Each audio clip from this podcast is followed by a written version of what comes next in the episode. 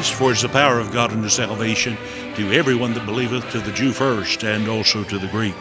We welcome you to Gospel Dynamite, a Christian broadcast dedicated to the salvation of the lost and the revival of God's people. I'm Alan Mashburn, your Bible teacher and the pastor of Asbury Baptist Church, located at 218 Asbury Church Road in Seagrove, North Carolina. We invite you to visit our church at 10 a.m. on Sunday mornings and Wednesday evenings at 7 o'clock. On Sunday evenings, we provide online services which can be viewed on gospeldynamite.org. Now, please join me in the study of the Word of God. You're listening to Gospel Dynamite. Thank you for joining us. I invite you to take your Bible, turn with me to Revelation chapter 2, verses 1 through 7, as we begin a series on the seven churches of Asia Minor, the seven churches of Revelation. Today we could title this, Oh, How I Loved Jesus. Revelation chapter 2, verses 1 through 7. Unto the angel of the church of Ephesus write, These things saith he that holdeth the seven stars in his right hand, who walketh in the midst of the seven golden candlesticks. I know thy works and thy labor and thy patience, and how thou canst not bear them which are evil. And thou hast tried them which say they are apostles, and are not, and hast found them liars, and hast borne and has patience, my namesake, has labored and hast not fainted. Nevertheless, I have somewhat against thee, because thou hast left thy first love. Remember, therefore, from whence thou art fallen, and repent and do the first works, or else I will come unto thee quickly and will remove thy candlestick out of his place, except thou repent. But this thou hast, that thou hatest the deeds of the Nicolaitans, which I also hate.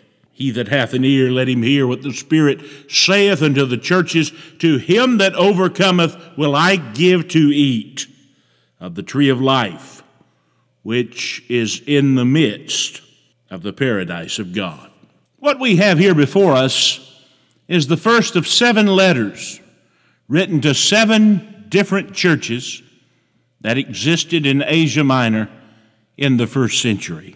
Now, these letters can be considered from three different perspectives. One, they can be viewed prophetically. Personally, I believe these churches represent different stages of the church over the last 2,000 years. The church at Ephesus represents, I believe, the time period between the day of Pentecost to around 100 AD. Now, this was the time of great expansion for the early church. It was also a time when some began to lose their zeal and their fervency. So, therefore, it can be viewed prophetically, but secondly, it can also be viewed practically. These letters were sent to literal, real congregations and were actually functioning at the close of the first century. And while they were written to real churches existing in that day, they still speak to every church in existence today. And thirdly, I believe they can be viewed personally. These letters speak to congregations, but we should also be mindful that the Lord has a word for the individual in these letters as well. He has something to say to you, and He has something to say to me about our relationship with Himself. And as Jesus begins to write to this church, He does so in glowing terms, commending them for their works their doctrinal purity, and it appears that this was a very busy congregation. They were active, they had many ministries, they were occupying their time. In verse 2, Jesus uses three words to describe the business of this church. The word works refers to their accomplishments. This was a church that had been used of the Lord to do great things in the community. The word labor literally refers to a beating. It speaks of intense work involving toil and pain. The word patience reminds us that they carried out their works for the Lord in the midst of great persecution. The city around them hated them and hated the message they preached. This was a working church. Verses 2 and 3 and verse 6 also tell us that this church was doctrinally pure. They stood for the truth, they stood against evil, they publicly exposed false prophets. They were what we would call an old fashioned fundamental church. They were not allowing the world to influence their worship or their walk. And anyone looking in from the outside would have concluded that they were a rock solid congregation. Anyone attending their services would have been in awe of their work and their calendar of activities. While those around them were looking at them, someone far more important had his eye on this church. The Bible says in verse 1 the Lord Jesus Christ was walking in their midst, but they were unaware of his presence.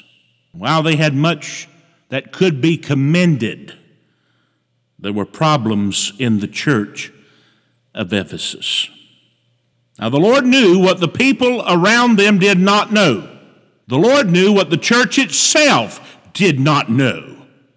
The Lord knew that this church was going through the motions of serving Him. He knew that they did not love Him like they once did. If this church had been honest about their condition. Their favorite hymn would have been, Oh, how I loved Jesus. I want to consider the Lord's letter to this ancient congregation, and in doing so, what he said to them is very relevant to us today, as it was in Ephesus. Many in our day are merely going through the motions. Many simply do not love Jesus Christ like they once did, and it shows. And I want to point out some simple facts that present themselves in this text. While we're speaking today, why don't we invite the Lord to speak to our hearts and ask ourselves a couple of questions? Do we love Him with all of our heart, our mind, and our soul?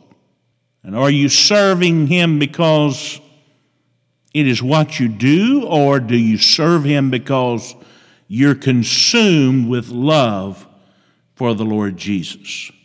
Now let's focus in on verses 4 and 5. For in verse 4, I would show you that the Lord's case against this church. After commending them for their works, Jesus condemns them for their lack of love for Him. He tells them that there's a real problem in their hearts. He points out it's a personal problem. He says, I have somewhat against thee. The Ephesians probably thought their biggest problems were the pagans around them and the persecution that they faced. But Jesus tells them that the biggest problem they faced was a personal problem with the Lord Himself. This reminds us that the Lord cares about His people. If he did not have his eyes on them, he would have been unaware of their problem. In verse 1, we're told that he walks among them. In verse 2, he tells them, I know. I would submit to you that he knows us as well. He knows us far better than we know ourselves. No one in the church of Ephesus would have guessed that there was ever a problem between them and Jesus, but there was. Most of us would look at ourselves and think that we're fine, we're okay, we're all right. The problem with our way of gauging our own state of rightness is to compare ourselves with others. Of course, we never compare ourselves with anyone who lives holier than we do. We always compare ourselves with those who live less holy than we do, and God's standard of holiness is a bit higher than that. His standard of righteousness is Christ Himself. We think our biggest problems are society and government. The truth is, our biggest problem in the modern church is that, just like Ephesus, we have offended a holy God. He has a problem with us because we are not where He wants us to be spiritually, and it is a personal problem. It's also a passion problem. Jesus tells them exactly what they've done to offend him. He tells him, Thou hast left thy first love. Jesus tells them that they just do not love him like they used to. Now, while all the words in that phrase scream for our attention, there are two that demand special notice. They are the words left and first. The word left is an expressive word that means to send away or to be sent away. It was used of a husband divorcing his wife. It also means to expire. It means to let alone, to omit, to forsake, to abandon, to leave one place to go to another, or to disregard. Jesus is talking to a people who have walked away from their love for Him. They have abandoned His love. They have forsaken His love. They have disregarded His love. And like a man divorcing an unwanted wife, they have symbolically sent God away. The word first means first in rank or importance. They still love their church. They still love their doctrines. They still love their activities. They still love their busy schedules. They still love all they do. They just do not love Jesus more than these things. Now, we might think that falling out of love with Jesus is a minor thing. We might think that there's something that happens, that's something that happens to a lot of people, and it's not, not really a big deal. We might think that it's something that we can get fixed up at the next revival meeting or the next service we decide to attend. Let me show you why I think falling out of love with Jesus is a serious issue. The Bible says in Matthew 22, verses 37 and 38, when we do not love Jesus as we should, we are in violation of the greatest commandment.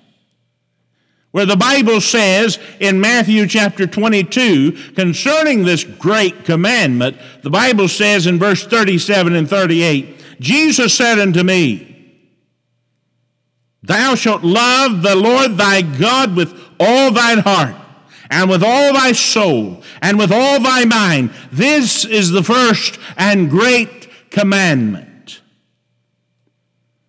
This opens us up to great sin when we're in violation of the greatest commandment.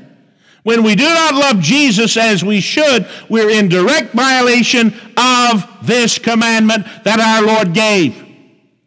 And this opens us up to great sin. And when we do not love Him as we should, we're more likely to break the first four commandments, which are Thou shalt have no other gods before me.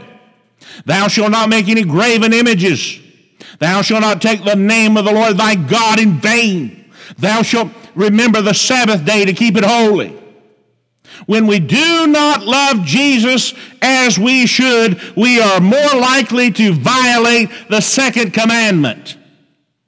When we're not in love with Him, we will not love others like He wants us to. Love is a part of the fruit of the Spirit in Galatians 5 verse 22. Love for others is the work of God in our hearts, according to 1 John 4 7 through 12. This makes it far more likely that we will break the last six commandments, which are honor thy father and thy mother. Thou shalt not kill, thou shalt not commit adultery. Thou shalt not steal, thou shalt not bear false witness against thy neighbor, thou shalt not covet. When we do not love Jesus as we should, we will not have a desire to be with Him. We'll not have that honeymoon love, always wanting to be with the object of your affection. That's how it is for a new believer. Over time, the love fades and the desire to be around Jesus and his people fades as well. What's the problem? It can all be traced back to a lost of first love. When we do not love Jesus as we should, we will not serve him as fervently as he wants us to. We may attend church, but we will not be faithful. We might say we're saved, but we will never share the faith with the lost. We might teach a class, we might preach a sermon, we might lead a prayer meeting, lead a Bible study, but there's always going to be something lacking. And that fervent, emotional, extravagant love for Christ will always manifest itself in active public service for Him. There's much more that we could be said about this than the dangers of not loving Jesus as we should. Many of us have been in that place where we were consumed with love for Him, and many of us have been in that place where the flame of passion became a dying ember. We know the difference, and we know what honors Him the most. Verse 5, I'd show you the Lord's call to this church. Having addressed the problem, Jesus gives them a plan of action and he tells them how to go about rekindling the flames of passion for him that once burned so brightly. He calls on them to remember. They, they're commanded to remember from which thou art fallen. Now, the Lord's command is for them to look back. They needed to remember a time when their love for Him was powerful, when it was all consuming and the most important thing in their lives. They were to remember those early days of salvation when the love of God for them was overwhelming. They were to remember how it felt to be saved and how it knew how it felt to know that all their sins had been forgiven. They were to remember what it felt like to know that they were no longer dead in sin, but they've been made alive in Christ Jesus. And they were to remember the excitement that every new revelation from the Word of God brought to their hearts. I say to you, we need to remember we need to remember that moment when sin rolled away and Jesus rode in. We need to remember those early days of excitement and joy. We need to recapture the excitement of that, that early love and we felt for Christ when he first saved us from our sin. Do you remember? Then he calls them not only to remember, but he calls them to repent. Once they remembered what he had done for them, they would see how far they had fallen. And when they remembered, they, they would eh, recognize their sin. And the word repent refers to a change of mind that leads to a change of action. And when they saw the depths of their sin, they were to turn from it and fall in love with Jesus again. The greatest need of the modern church is for us to fall in love with Jesus again. Before we can do this, we're going to have to recognize that our lack of love for Him is a sin. We're going to have to understand that all the things that we've allowed to come between us and Him, our idols, our fun, our family, our work, and even our church work, can come between us and loving Christ.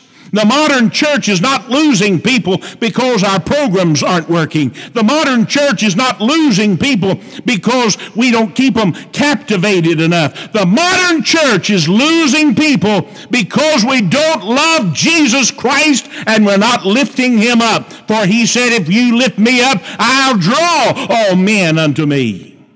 The modern church doesn't really need a revival. The modern church doesn't need more money. The modern church doesn't need more recognition in society nor more presence in the community. The modern church simply needs to fall in love with the commander in chief, the captain of our salvation, the Lord Jesus Christ. And when we repent of our sin and turn back from our lack of love, he will fill us with his presence, his wonder, and his power. He also calls on them to repeat. He calls on them to do the first works. The word first is the same as the word, word first in verse 4. He speaks of that which is first in rank or importance. In other words, Jesus calls them to return to the things that are most important. What is most important when it comes to our relationship with Christ? The Lord's call here is for the Ephesian believers to return to the simple fundamentals of the faith. It is a call to return to the altars of prayer. It is a call to come back to the Word of God. It is a call to return to a place of worship. It is a call to obedience to his will. It's a call for the church to walk in holiness before the Lord. And my friend Jesus Christ is still calling his church to return to these basic, fundamental, foundational activities. If we do not seek him in prayer, we do not feed on his word, if we're not active in his worship, if we do not walk in holiness and obedience, then my friend, we do not love Christ. We do not do these things, we cannot expect Him to bless us. If we do not do these things, we cannot expect Him to move in power among us when we gather at His house. If we love, we will do these things. If we love Him, we'll respond to our, uh, our love by manifesting Himself in our lives as individuals and in the life of our church. So, do you want to see souls saved? Fall in love with Christ and let that love be seen. Do you want the power of God on this church? Fall in love with Christ and let Him live through you every day. If we can recapture that fervent, emotional, extravagant first love for Christ, that's all we need.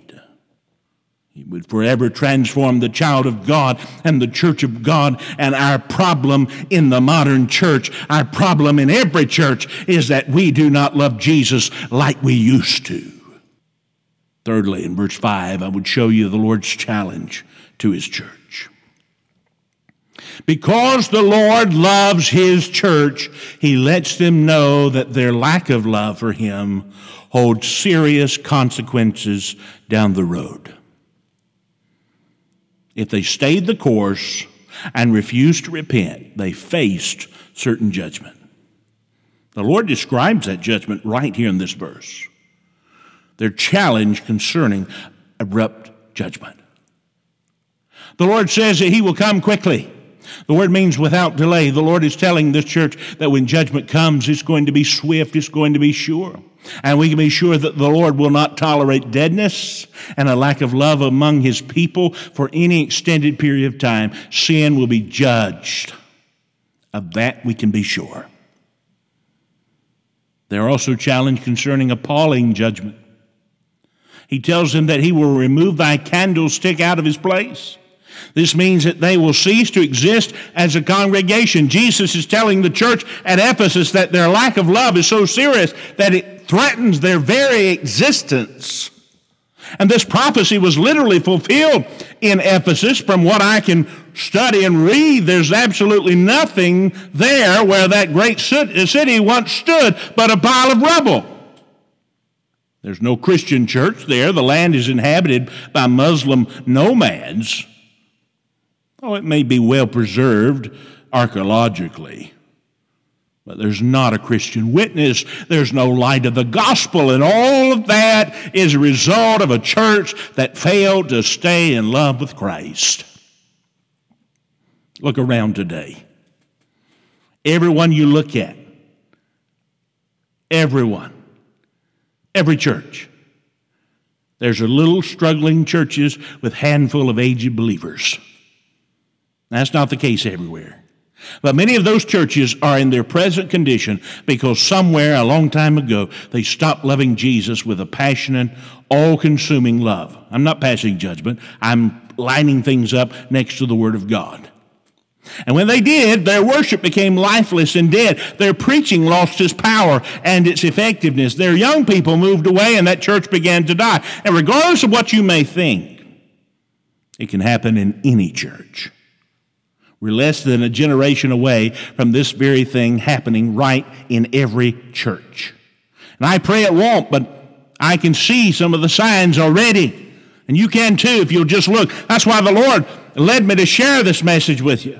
If anybody listening is, is going to repent and turn to Christ, if anyone is going to seek Him, repent of not loving Him, fall in love with Jesus again, it must happen their challenge concerning avoidable judgment. I don't want Jesus to take away our candlestick, but if he will, our light ceases to shine. The Ephesians are told that they can avoid their fate if they will repent of their sin. Modern church is dying, and she's dying because she doesn't love Jesus like she used to.